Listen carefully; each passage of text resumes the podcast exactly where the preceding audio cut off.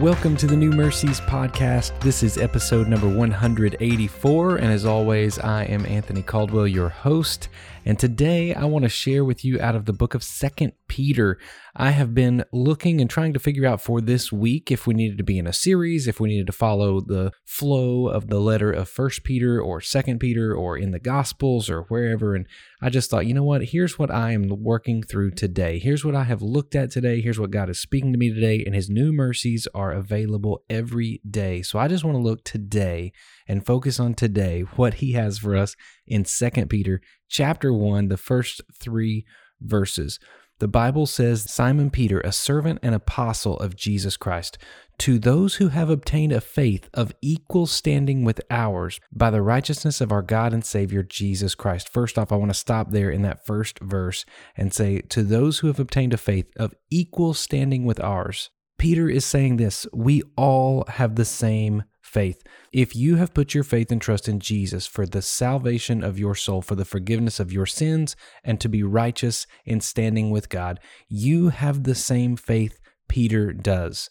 Isn't that an amazing thought? The first generation church, the heroes of our faith, you carry that same faith.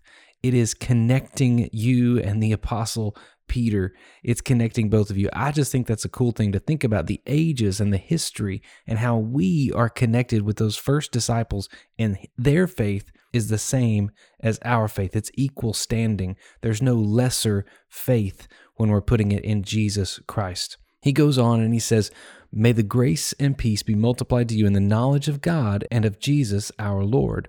Verse 3 is where I wanted to land for just a moment today to give you a little bit of encouragement and a new mercy, maybe from God's word. The Bible says this in verse 3 His divine power has granted to us all things that pertain to life and godliness through the knowledge of Him who called us to His own glory and excellence. We have been given divine power. It has been granted to us to all things that pertain to life and godliness. You have in you, as a believer, the divine power of God to live out a godly life. It's not a good enough excuse to say, oh, I'm just human, I make mistakes. We have the divine power in us, it's granted to us for all things that pertain to life and godliness. And then it says, through the knowledge of what? Through the knowledge of Him who called us to His own glory and excellence. It's not about what you know about yourself. It's not about what you know about the leadership principles in the world today. It's about the knowledge of Him. That's the answer to everything. Jesus is the answer to all of our issues. If you're not living a godly life, it's because your knowledge is not set on Him. Your mind is not set to Jesus. If you are thinking about Jesus, you're probably not going to be involved in sin.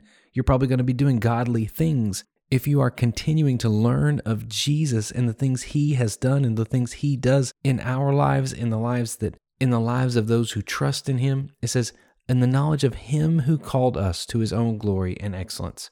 We've been called to the glory of God. We've been called to the excellence that Jesus displayed, and his divine power has been granted to us in all things that pertain to life and godliness.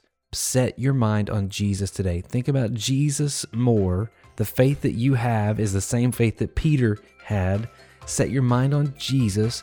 Through the knowledge of Him, we can find a godly life that is giving glory to the God who made us.